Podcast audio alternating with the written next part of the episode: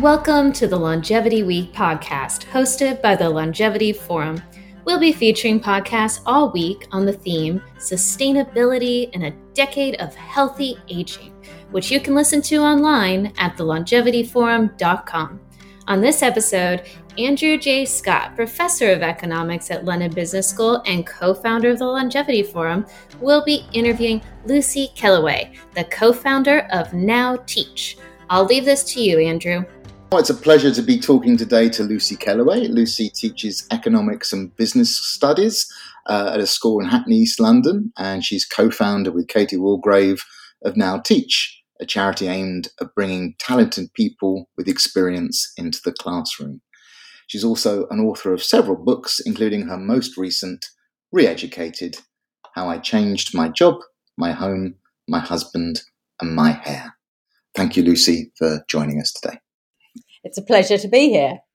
Uh, I thought the book was great. It's uh, brilliantly written. It moves at a pace, and there's the sort of the personal and the deep and profound, and even talks about how you teach elasticity of demand in a classroom, which is an economics professor I was most interested in. We're talking here about longevity, and so I'm going to focus on transitions. And the book is about your transition and how you did it and what you made of it. And you say early on in the book that many people, yourself included, arrived in the late 50s with no plans for the rest of their lives, and I wanted to write a book for them. Let's start with that point. You know, why now in particular uh, is there so much interest in this transition? And is the book for everyone in the late 50s, or is it only for people in the late 50s? you know, why do you feel the need to tell your story not just as a story, but for others as well? Okay, so why do I feel the need to tell my story? Well, I don't know. Every story is really a sales pitch. This one is no exception to that.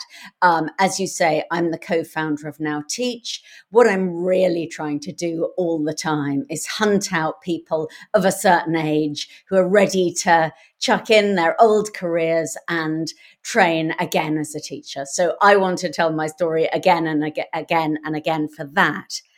But there is this broader point, even for people who think that teaching sounds like a hideous thing to do with their lives. I still want to reach them because I think that they might be interested in my story because this whole restlessness thing that so happens to so many of us in our late 50s it's huge. I know that from writing my columns at the FT. As soon as I wrote anything about, you know, confused and lost 50 somethings, the mailbag was absolutely massive. But also, the book is for people who are really happy with their lives and they might like it as a spectator sport um, to watch people who are, are, fed up with their lives and, um, and want to change them. Hopefully, we'll get a few people interested in now teach listening uh, to this. But I want to focus on the motivation of the transition. You just touched on some of it. You paint in a, a very sort of uh, understated but sort of punchy way this sort of combination of the passage of time uh, that led to a restlessness, a sense of disconnection, boredom, tiredness, as well as sort of major life events, particularly the passing of your parents and the, the children leaving home. I wonder what you felt, you know, which was the most important in driving you in this transition, or was it really the interplay? I think it's the interplay. I think what happens is that, well, there's a sort of undertow. There's the fact that as we get older, lots of us, me included, what we want out of life changes, our motivations change. So when I went into journalism, I thought it would be glamorous. Um, I loved the idea of having my name, my byline in the paper. You know, I thought it was would be a laugh. Um, you know, it was all of those things. Those things were massively important to me when I was in my twenties. By the time I was in my late fifties, and I've been doing it for over thirty years I got no buzz out of seeing my name in the paper whatsoever. I didn't think I'd become remotely glamorous. You know, I just, I didn't care about any of that stuff anymore. And instead, I sort of thought, I need to do something more useful with my life. If that doesn't sound too priggish, you know, I, I, I just thought, I'd actually looked at my daughter who had become a teacher. She had joined Teach First. And I spoke to her. She was teaching in this really tough school in Leeds. And I spoke to her pretty much every night in her first term. And I suddenly thought, oh my God, my daughter has been more useful in the first term of her working life than I've been in three and a half decades of mine. So there was all of that going on. But you refer to the life, the sort of big life events. I think those were the triggers. Those were the sort of, to mix metaphors, the last straw. All of this was bubbling away anyway, but it took, first of all, my mum's death and then finally my dad's death for me to think, enough, I'm changing right now and there's a you know what's lovely about the book is the way you bring in the different generations. You talk a lot about your parents and your children, and you know got me thinking. I never spoke to my parents how they felt when their parents passed, and I you know I don't know if my parents would have been thinking about getting re-educated in their late fifties. Mm. I don't know about yours as well. So you know, do you think it, it, it is a generational thing? Do you think, or it's a more of a personal thing? Do you think your parents would have understood this? That's so interesting, Andrew, because I suddenly realize I didn't really ask my parents how they felt when their parents died. Not really. I mean, I suppose they were younger, they kind of got on with it. But as for the reinvention of our parents' generation, one of the things that makes this different, I guess, is longevity. It's what we're talking about here. Also, you know, they were much more in the era of jobs for life. So, what happened in my dad's case, he was uh, an academic and a librarian at the University of London.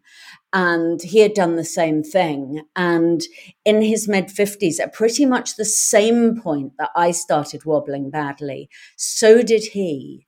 He thought he had something wrong with his brain, which he may or may not have had he was never diagnosed. I think looking back on it now, he may have been very depressed. He took early retirement and that was it. He didn't do paid work ever again.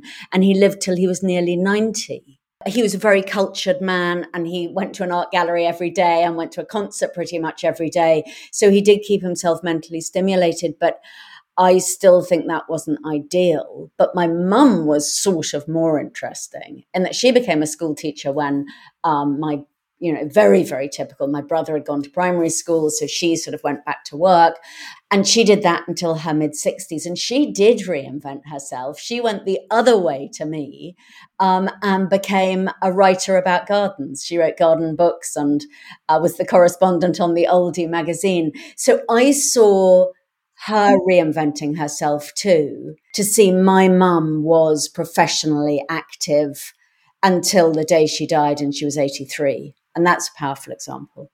That certainly is. Now, that is really interesting. As you say, we don't hear about longevity and as careers lengthen, uh, obviously we have to think about that reinvention more. So it's interesting you had that example in your family. I'm always struck that the average Brit has never been so old but never had so many years left to live, which I think is kind of one of the dilemmas we face. But you know, you then have this. You talk about this these life cycle events and the passage of time, and then you you know you, you have this sort of great Marie Kondo uh, sentence where you say, "I'm just going to get rid of things that don't give me joy."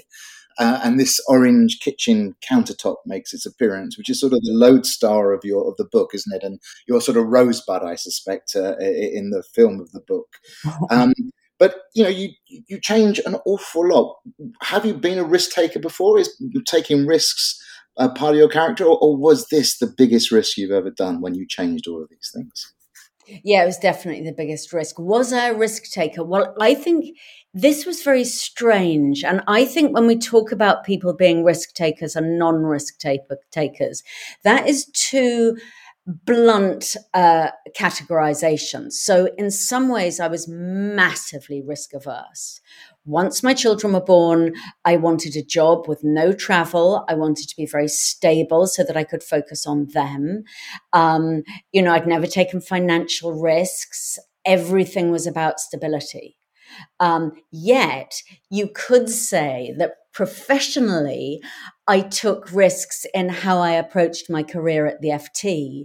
I sort of started columns that hadn't been done on the paper before. I very much opened myself up to you know real ridicule and failure so i think you could say there was some sort of risk taking um, within the context of that very stable life and career. But yeah I, I, I suddenly thought that buying that house was the first major life decision I had taken. Isn't that incredible? I was then, oh, I think about 56 when I bought the house.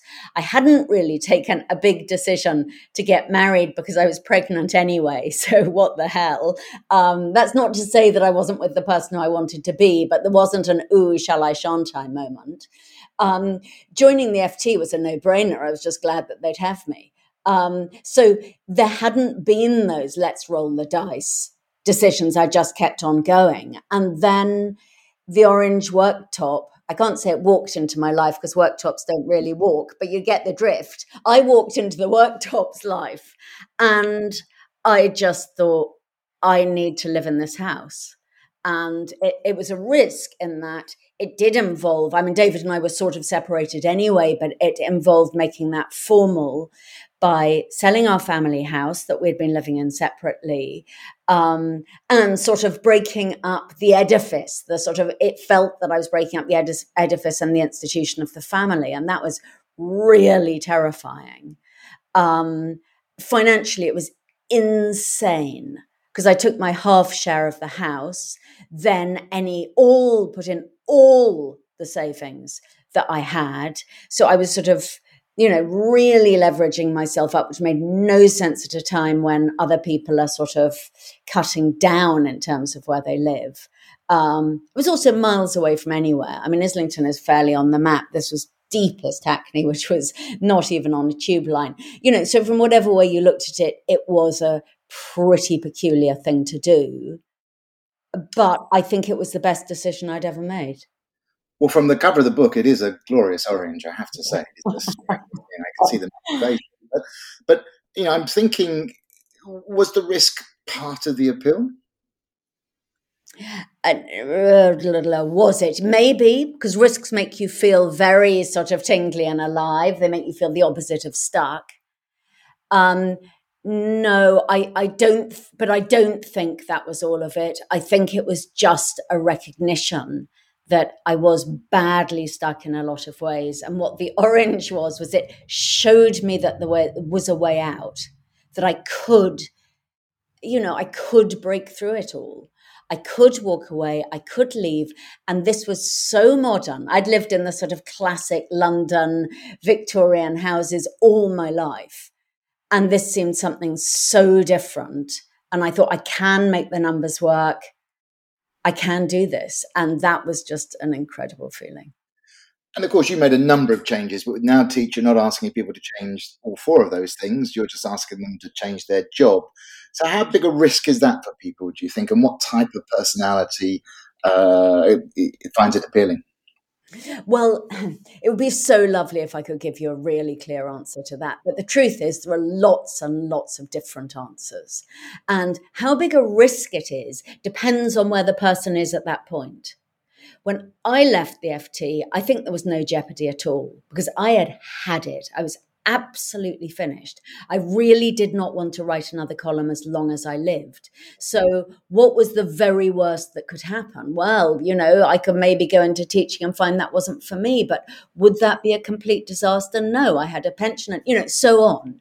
Um, interestingly, I first considered this 10 years earlier when my mum had died. I was then a really young thing of only my late 40s then the risk seemed too big to me because I was walking away from more. Um, taking a big cut in income was going to be a bigger deal.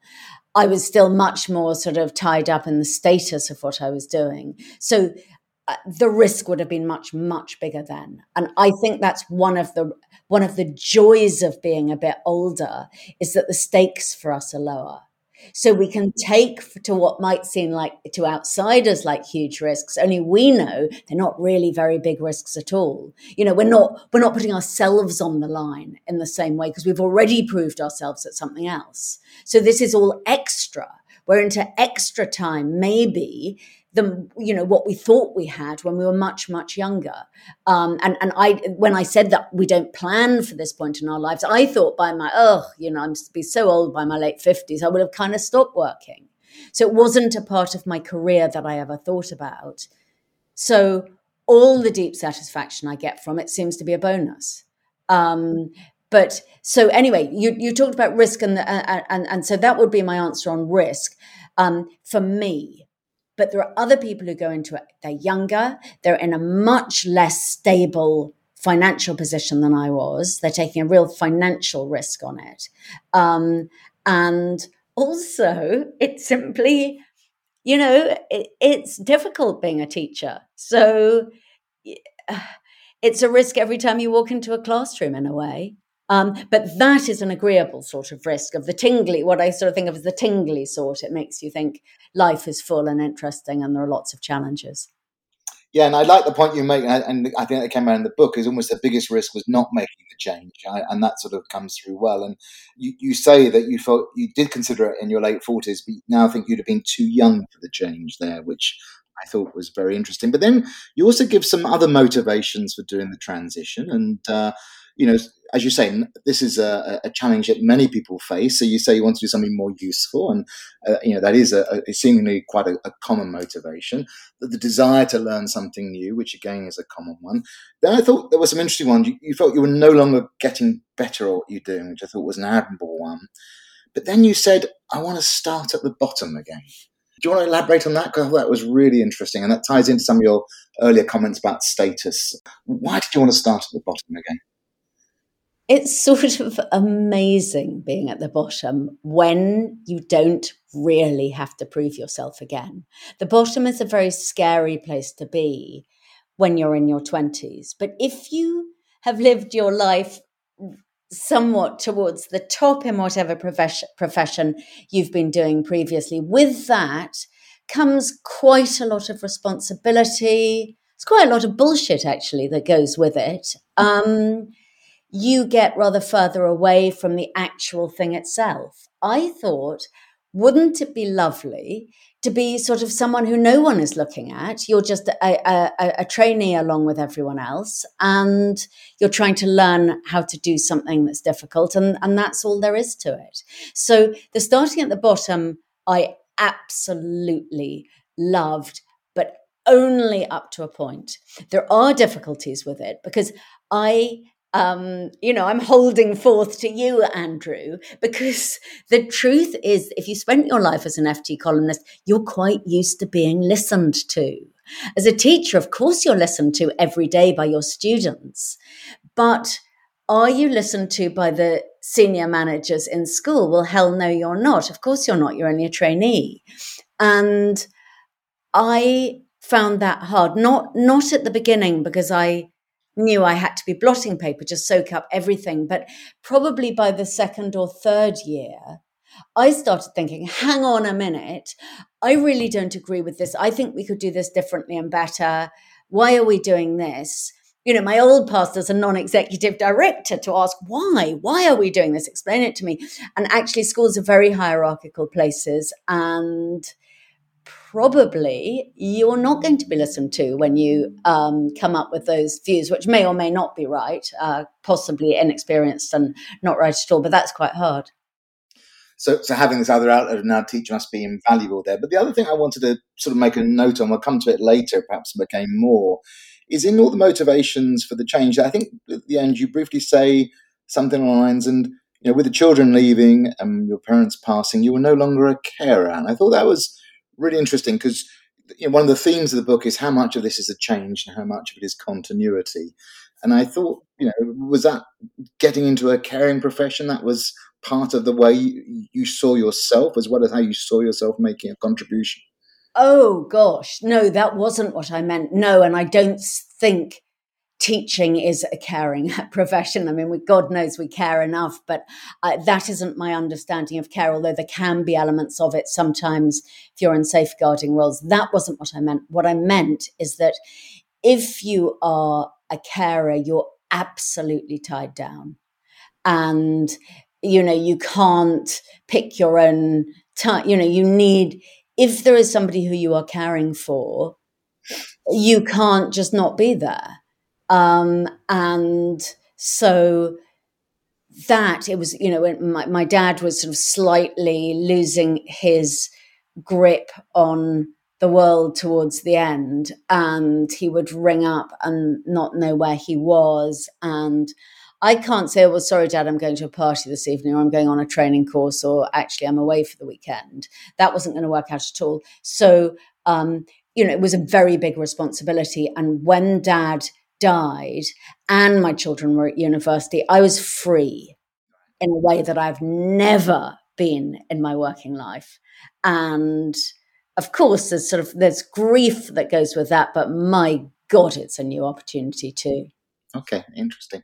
And I want to talk now a little bit more about the actual transition itself. And no doubt you feel it's a continual process. But in the book, you sort of say you, you sat in the family home and you howled at doing something irretrievable, is the word you use. And, you know, just as the title of the book says, you change your job, your home, your husband, and your hair. Did you sort of think that you were going to do all of them, or do they kind of just go like dominoes?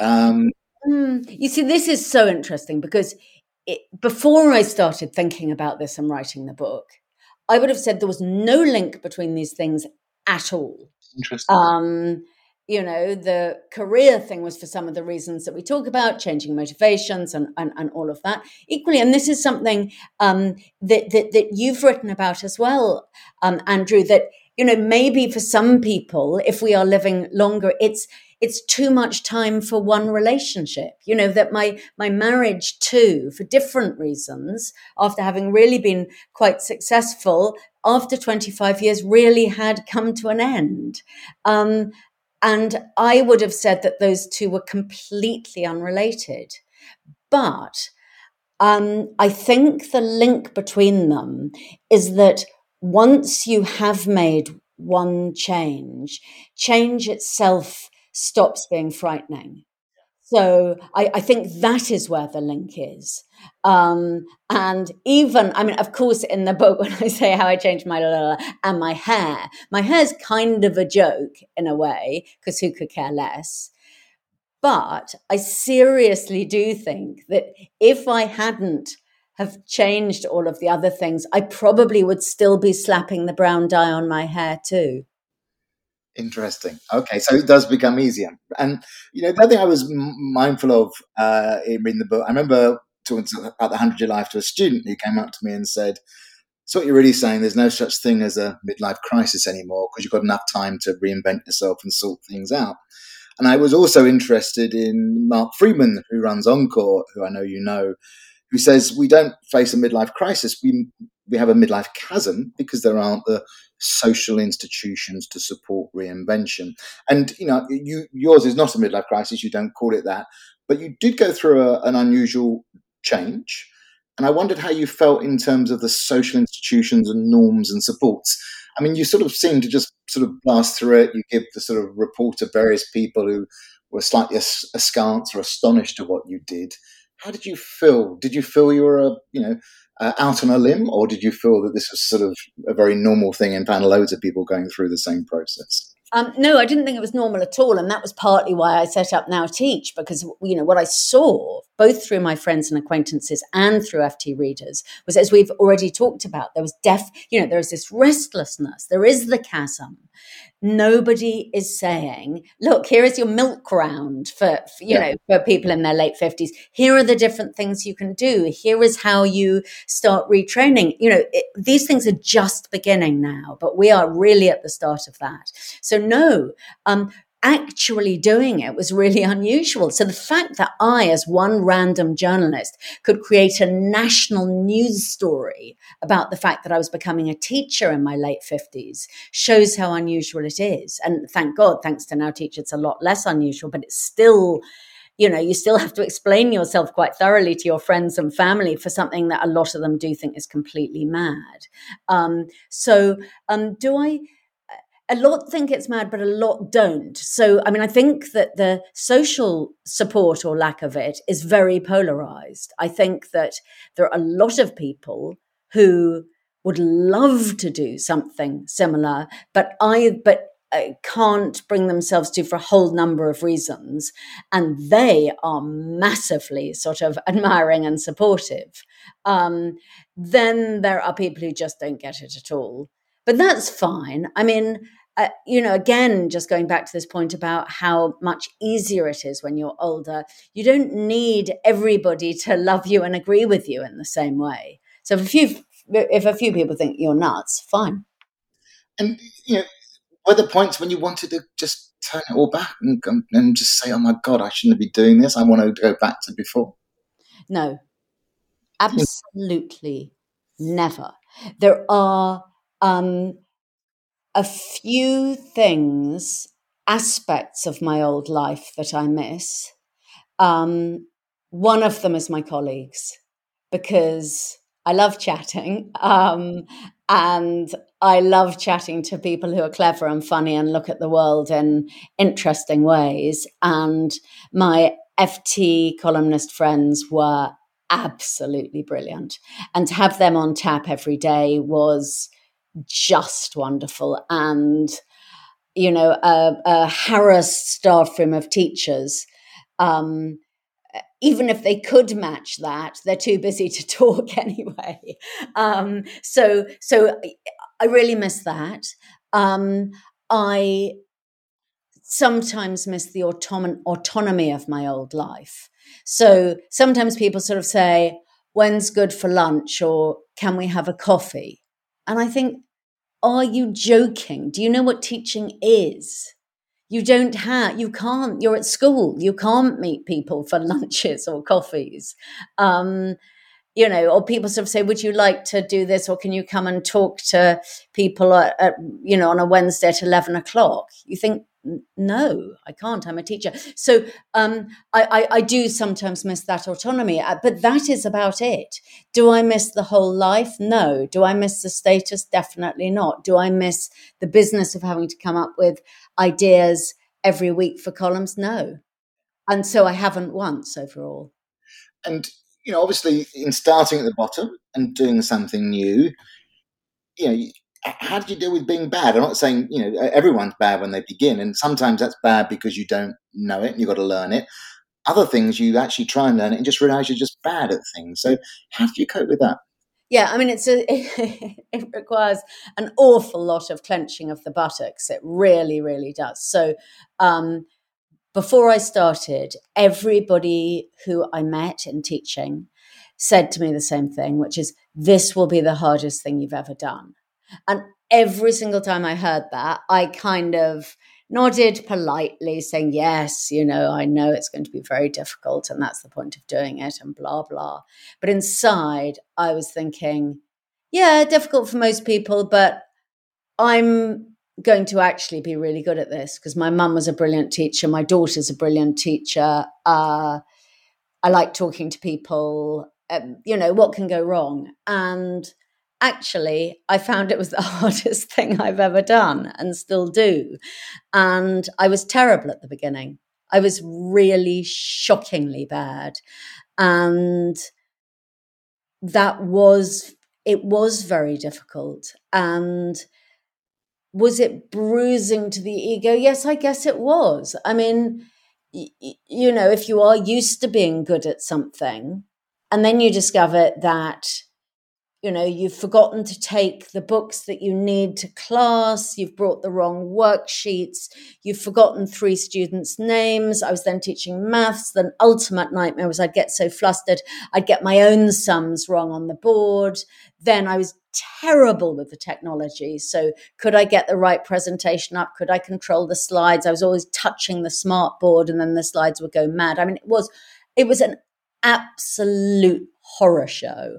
Um, but you just have to have faith. And I think the, the thing that helped me have faith was that right from the beginning, I hoped what I was after was this sort of magic that I thought I would find in the classroom. That was the sort of drug that I was after.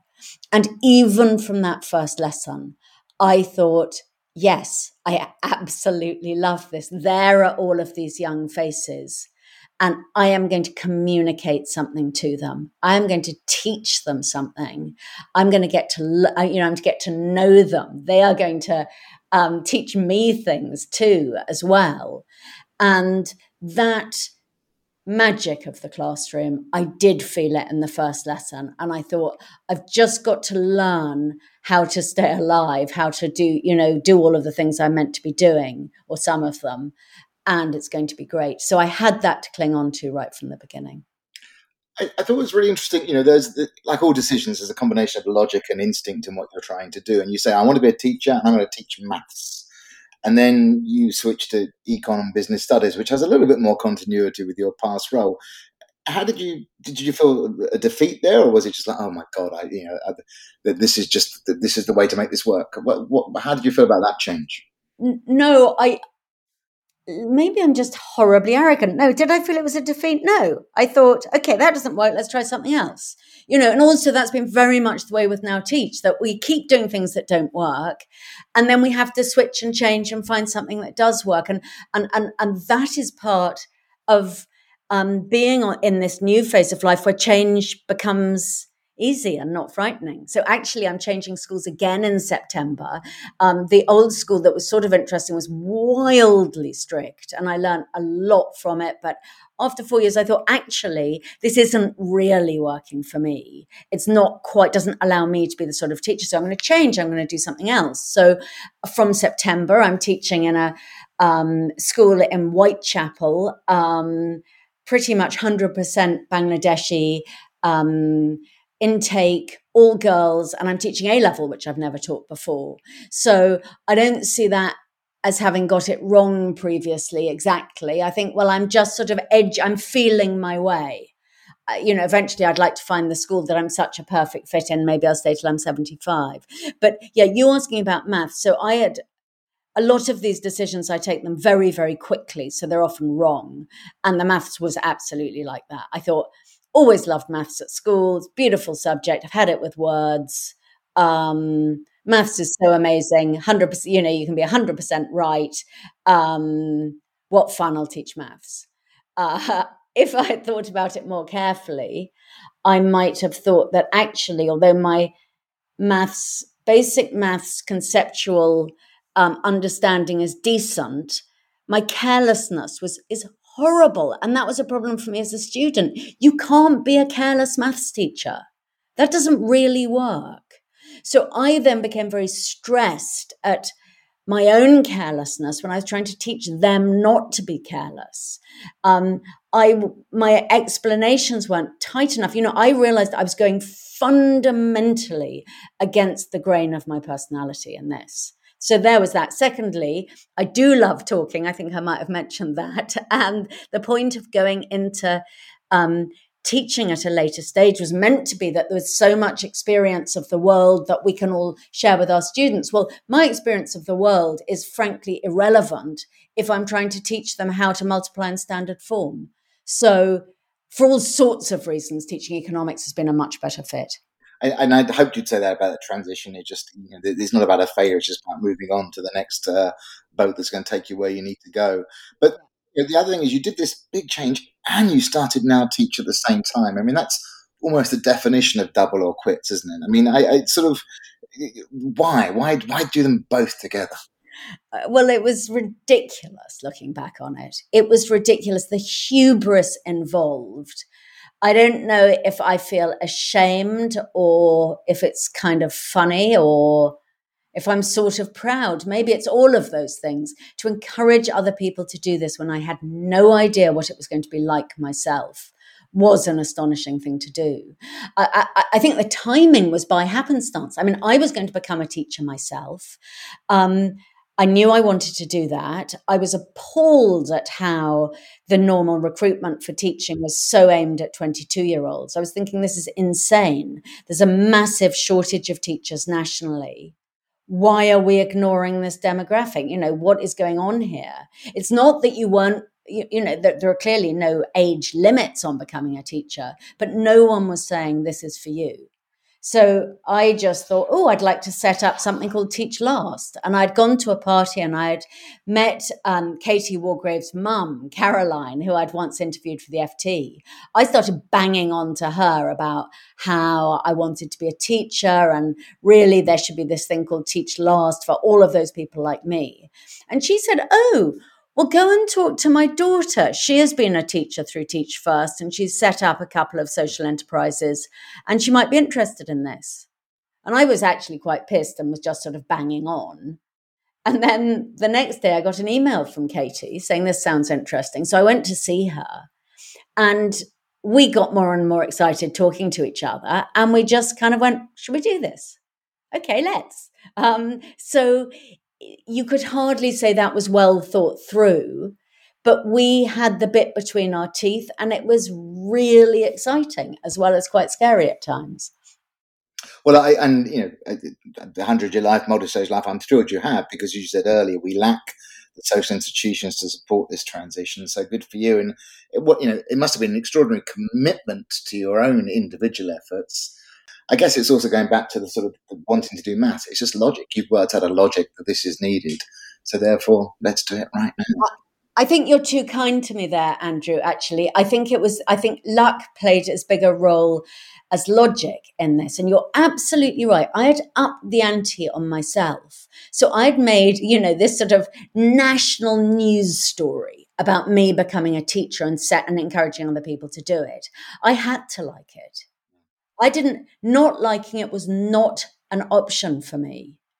I, and and I did think in those very in the you know those days when I was just messing up everything, I thought, okay, it's five years. I need to do this for five years. Five years isn't that long. Um, but that was only on my darkest days. But but yes, I had to enjoy it, and I had a duty to all of the other people um, to make it work and stick with it. But maybe I needed that kick to do it in the first place. So, but I mean, I think for you to say that I thought through the logic of it and therefore it was going to work is way too kind because you can think through the logic till you're blue in the face and you still might not like it. And that's one of the lessons that we've learned through Now Teach. That, you know, again, with my kind of confidence and arrogance at the beginning, I had thought, right, of course, I can tell who's going to be a good teacher in five minutes talking to somebody. I thought, why do these training providers go through all of these ridiculous assessment days when it's bleedingly obvious? Um, and so of the in the first year we took 45 people. And I remember making a list and I thought, right, these 10 are going to be amazing. Lucky kids who are going to be taught by these these people. They are fantastic. This 10 on the other end of the spectrum, I'm not sure they should be on the program at all. I'm really quite worried about them. So I made that list and I was wrong in almost every instance and that the the the two who dropped out first were in my top 10 and some of the ones who are in my bottom 10 as it were have turned out to be absolutely brilliant teachers. So um, i don't i think if they'd made those lists about themselves they would have also been very wrong. Um, i think you don't actually know if you are going to like it if you're going to make it work until you've actually started doing it. So I think there is an element of luck in there too. And going back to the commitment part, I thought what was interesting, you know, lots of people talk about a portfolio career as they get older, and you you, you, record a conversation with Lionel Barber. Where he says, "Well, what about a board position on a cultural institution or something?" But you know, you uh, although I know you work three days a week on in the teaching side, you did commit, and the now teach is really about not doing a portfolio career, but really committing full time to something. Yeah, absolutely. And uh, I mean, I do do a few other, so I still write for the FT a bit, um, but most of the other stuff I do is promotional, directly or indirectly. And the book was included in that is promotional stuff for Now Teach. So I've absolutely committed to it. Yeah, and Lionel was saying, "Oh yes, I understand. You need to give something back. Um, you know, I could help you sort of get on the board of the Tate Gallery or something." And I just thought, no, no, no, no, that's not what I mean at all. Um, I want to be sort of all in, and and I don't think there is any reason whatsoever why people my age shouldn't be really all in in whatever they're doing. Um, I'm aware of time, Lisa. I want to carry on for another ten minutes if I can. If you've got yeah, that. do. Um, so here's a tricky one. So, of course, you say in the book that you were born with all the cards stacked in your favour, referring to income, education, and generation. Um, we talk about the growing need to do this transition. How easy to do this transition if we don't have all those advantages? Um, well, first of all, I don't know because I do have those advantages. And I think it's really important in telling my story that I'm sort of very upfront about that. Um, what I can say is some of the other now teach people have done this without any financial cushion. Um, some have sort of, you know, taken out a second mortgage on their houses, other have borrowed money to do it, or have massively cut back their expenditure. And when the job works out as they hope it would have, then it is all worth it. But it obviously makes it much harder if you're taking a huge financial risk. But the experience of them shows that it's still possible and it can still work out really, really brilliantly. Okay. So I want to move on now to sort of, I'll say you've been on the other side of this transition. I don't know if that's how you feel, whether you still feel you're going through it. And I want to pick up on the theme that just runs through the end of the book about this sort of trade off between continuity and change. Um, so, and you know, I'm thinking about people who've made themselves about going through a transition. You you write that the change released you from the force of habit. I wonder if you found those habits coming back, or you replaced them with new ones, or I mean, how ch- your your structure is different. You said earlier you had a lot of autonomy, but how different are you yourself? Yeah, I, I haven't succeeded in changing myself at all. And sometimes I wonder whether actually what all of this has been about has been trying to become my mother in some spooky and weird way that I tried for the first, whatever, five decades of my life to be as unlike mum as possible. And now it's all catching up with me. Um, so there is some feeling of the sort of patterns of family reasserting themselves. But superficially, the habits of a married existence, of going into the same office, of doing all of that, all of that I've swept away. So, how I spend my time and to some extent who I spend it with have just changed beyond, you know, beyond measure. But you can change all of that. And, you know, I've gone from, as we've talked about, being a sort of, you know, kind of la di da grand person to being little Miss Nobody. Um, I, have maybe learned a bit of humility, although that I some people don't seem to agree with that along the way. Um, but I have not succeeded in changing myself at all. And I know this because when I was writing the book, I thought this was something that I should address whether if you change, if you move the furniture of your life, do you somehow change yourself? Do you actually reinvent yourself?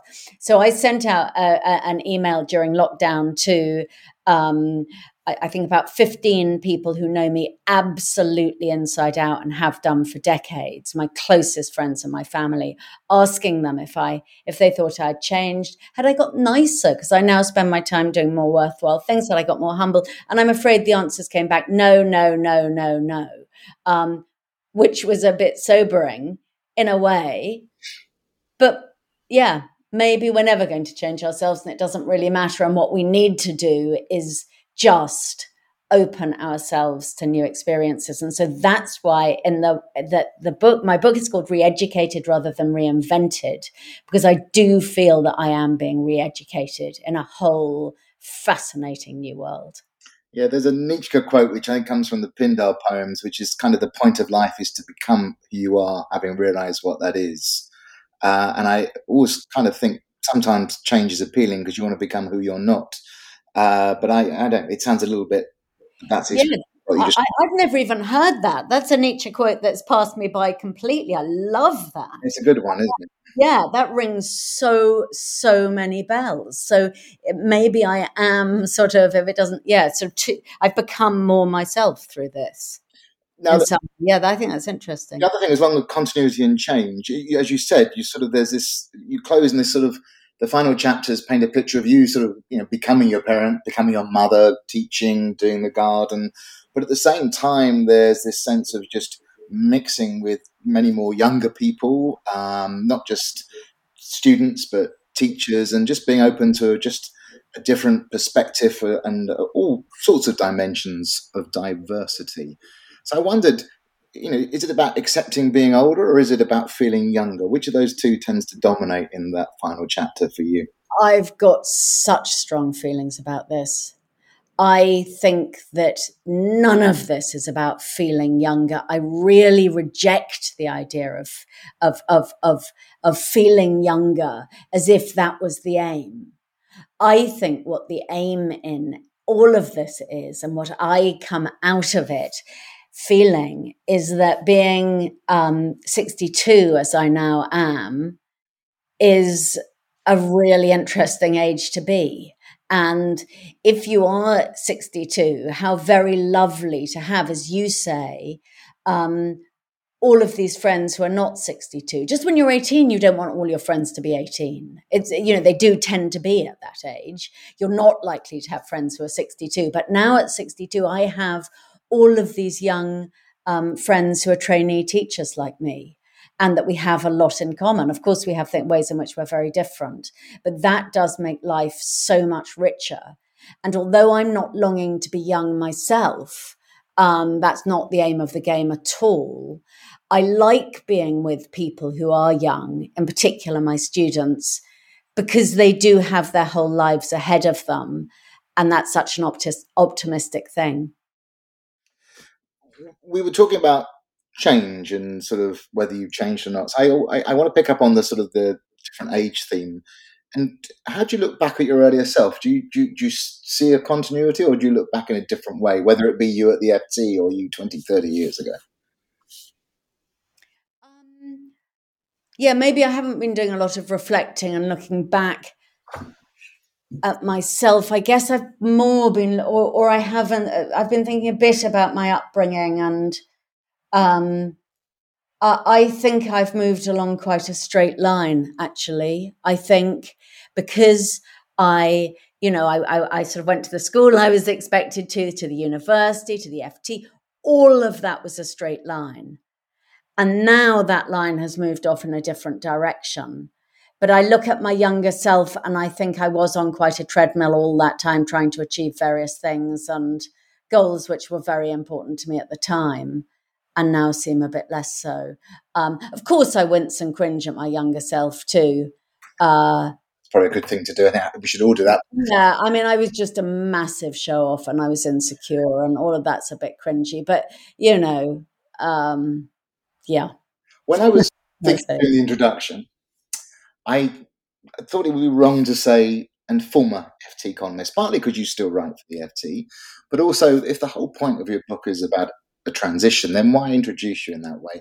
I wondered how you felt about being known as the former FT economist. Is it how you see yourself, or do you just see yourself now where you are and where you're going? Oh, you see, that is such a great question. I'm. If people say, "What do you do?" I think it's only in the last six months or so that I've said, "I'm a teacher." Full stop. Um, I think until then, I would have said, "Oh well, I'm I, am i am a teacher, but I'm a very new teacher. I've just started at this. I've been a journalist all my life, so I felt the need to give them the backstory. Um, I'm not quite sure why. Maybe I felt a bit of a fraud saying I was a teacher because I actually didn't know how to do it. But now um, now I like saying that, but in saying that, I do feel that I'm being slightly misleading because I'm not a teacher in the way that someone who's been doing it all their life is. I'm very different to that, but still, it gives me a lot of pleasure just to say I'm a teacher. As to how you introduced me, Andrew, um, I. Uh, happy to be introduced in any way you see fit. I and, and yeah, so I'm very happy to be the ex FT journalist who still sometimes moonlights. Yep, fine. Um, I want to intergenerational stuff, and then we want to now teach for a bit more. But you know, what came through your book really strongly was how you looked up to your parents and got their advice or ignored it, but you, you know, you were thinking of them. Uh, you also turned to your children for advice when you make lots of the big decisions. And then you're at a school where, of course, you're mixing across the generations. There's a lot written about the importance of that intergenerational connectivity. Does that drive you, or is it just people are people? I wonder how you are. You conscious of the difference in generations? Um, yes, I am, and I think that importance is yeah, it is important. Of course, it's important because people see things differently at different points in their lives, and I would often ask my children what they think about things. I won't, I, you know, as I used to ask my parents too. And and actually, I'm aware of this at school that although you know I love being with my young teacher friends because they're such a laugh. I think they like having me around too because they ask me a lot of questions and for help on all sorts of things because they know that the advice I give them will be a bit different to the advice that their friends are giving. So that diversity, the age diversity is just massively, massively important. And I don't think people think enough of it. No, I think that's absolutely right. And again, going back to Marc Freedman, biology flows downhill, I think is a uh, fascinating idea. But let's move on to now teach, which you said you're running with Katie Waldegrave. It seems, you know, to have been hugely successful. So you sort of achieved this double success. Um, I, I wondered, you know, there's two ways to, to, to look at now teach. One is bringing skills and benefit of experience to younger people. The other is then just exposing those people to the ideas and enthusiasm of younger people. Has your idea of the relative importance of those two things changed since you've been doing Now Teach? No, I think it's both, and I think you're. Abs- I, I mean, I think it was both from the beginning, and you can break that right down to the to the motivation of people going in. That it's partly for them, for them to have great, for, for them, the teacher, to you know learn from their kids to have really sort of you know to enrich their lives but it's also really important the other way around. And i don't weigh one higher than the other. I think they both really matter. Um, as far as the motivation of the teachers go for the good of the whole society i think it's more important that kids have the best possible education than that sort of uh, bored um, derivatives traders in their 50s find something fascinating to do for themselves. So, for the good of society, I think um, uh, it's more for the kids. But from for us, the as it were, board derivative trader, uh, both are equally important. So you said earlier about how difficult it is to sort of know who's going to succeed. And I want to go back to the selection process not just about now teach. We know there's lots of ageism in society. We see it in lots of sort of employment surveys for older workers. And in the book, you sort of say you were frustrated initially at feeling people didn't understand the attributes of people in their, their 50s.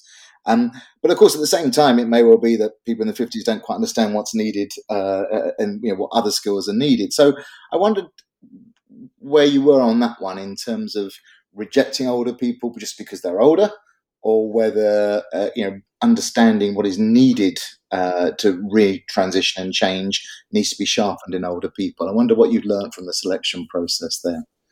Yeah, I learned in that case that we were both at fault, and um, you know, as I said, I was at fault because I didn't understand what was actually required now in schools and what the environment would be like and what skills were actually needed. And I think um, some of the selectors were at fault because they had no experience of recruiting people in their 50s. Absolutely none. And so to expect them to fit the same model wasn't quite right. So I think this is something that we've done quite a bit of work on and have got a lot better at um, in trying to bring both sides closer together um, and and the, the, the weeding out that now Teach does on candidates is really now very good. Much better idea of um, who is going to take to this new world and who isn't. In the book, you say about 75, 80% of people uh, stick with it and get a job. What happens to the ones who don't? Well, the ones who don't drop out, I guess. But um, what do they do? Well, um, a few have gone back to their old careers. So a few are now back in sort of banking or whatever. Um, far more have hung on to what they wanted, which was to do something more useful. And they're maybe tutoring kids or they are involved as school governors or some are, are involved helping us at Now Teach. They're sort of still engaged in the world. And one of the things that I think is so lovely, really, is I'm very proud of our Now Teach parties that we give. Um, and quite a few of the people who have dropped out still come along to the parties and so to that extent consider themselves to be part of a movement and close to the others and really do keep in touch so I, I, I view that as a success even with those people who decided for whatever reason teaching in a classroom really wasn't for them and what next for now teach is it sort of now nurse uh, now code or is it are we still sticking with now teach um, well, gosh, um, I think we've got to make this work properly and make it work nationally and make it bigger. And we know, you know, goodness knows I, I could hardly have been in the FT for so long without knowing that the single surest way of making your nascent concern die is by trying to do too much at once. Um, so, no, but what we hoped is that by setting this up, we would encourage other people to set up, as it were, copycat organizations in other areas. And um, I mean, we are doing, Katie is looking at, we are looking at doing something with foster. Um, uh, to trying to en- encourage people to become foster parents. So now foster is um, up and running, and that's very exciting. Uh, but but that's clearly connected. You know, that's sort of you know, it's about children, so it's got a very um, natural connection to now teach. But uh, uh, what I would like to see is not just sort of now nurse for the caring professions or sort of, you know, now detective, now police, um, is uh, I would like to see schemes for people in their 50s to become journalists or to become absolutely anything at all to retrain, to start again, to bring a more diverse um, experience um, into those other fields. Um, age diversity, experience diversity, you know, what what what's not to like. And it's a major opportunity for educational institutions as well. I mean, there's so many people of that age in need of it, so there needs to be some sort of shift. Um, and what about Lucy Kellaway? I mean, do you feel like you're reaching a still point, or do you think there may be another major change at some point in the future? Will a purple kitchen counter at some point lure you away, or, or what do you think? Okay, so first of all, I am nowhere near as good a teacher of economics as I want to be. Nowhere near. I'm decent now.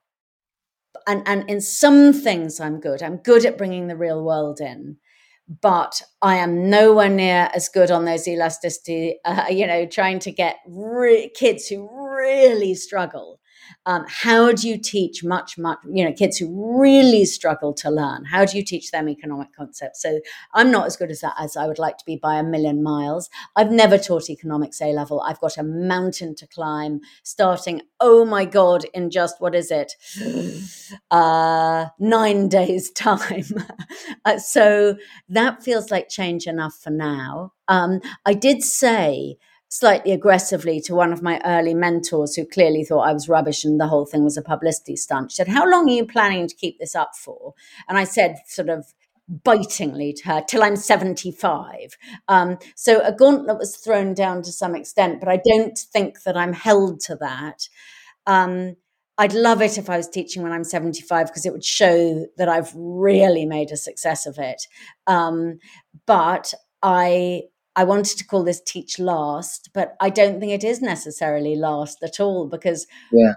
last goes on for many, many years. So who knows? Maybe I'm going to be career changing when I'm 85. I really hope so. Yeah, well, I hope so as well, Lucy. And uh, well, thank you for your time. Uh, thank you for the book. I hope we did three things for people listening. The first was get people interested in going to read the book, Reeducated by Lucy Kellaway. Two, to get in touch with Now Teach, nowteach.org.uk but also for those people listening, thinking about transitions, just uh, uh, mulling over what Lucy said about you know the the background and the difficulty or the challenges or the opportunities. So all of that, of course, is covered in the book. So thank you enormously, Lucy. Thank you, Andrew. It was such a pleasure talking to you. This broadcast has been brought to you by the Longevity Forum as part of Longevity Week 2021. We are very grateful to our sponsors, Juvenescence and Burnbrae for more podcasts, visit our website, thelongevityforum.com, or follow us on Twitter, longevity underscore forum.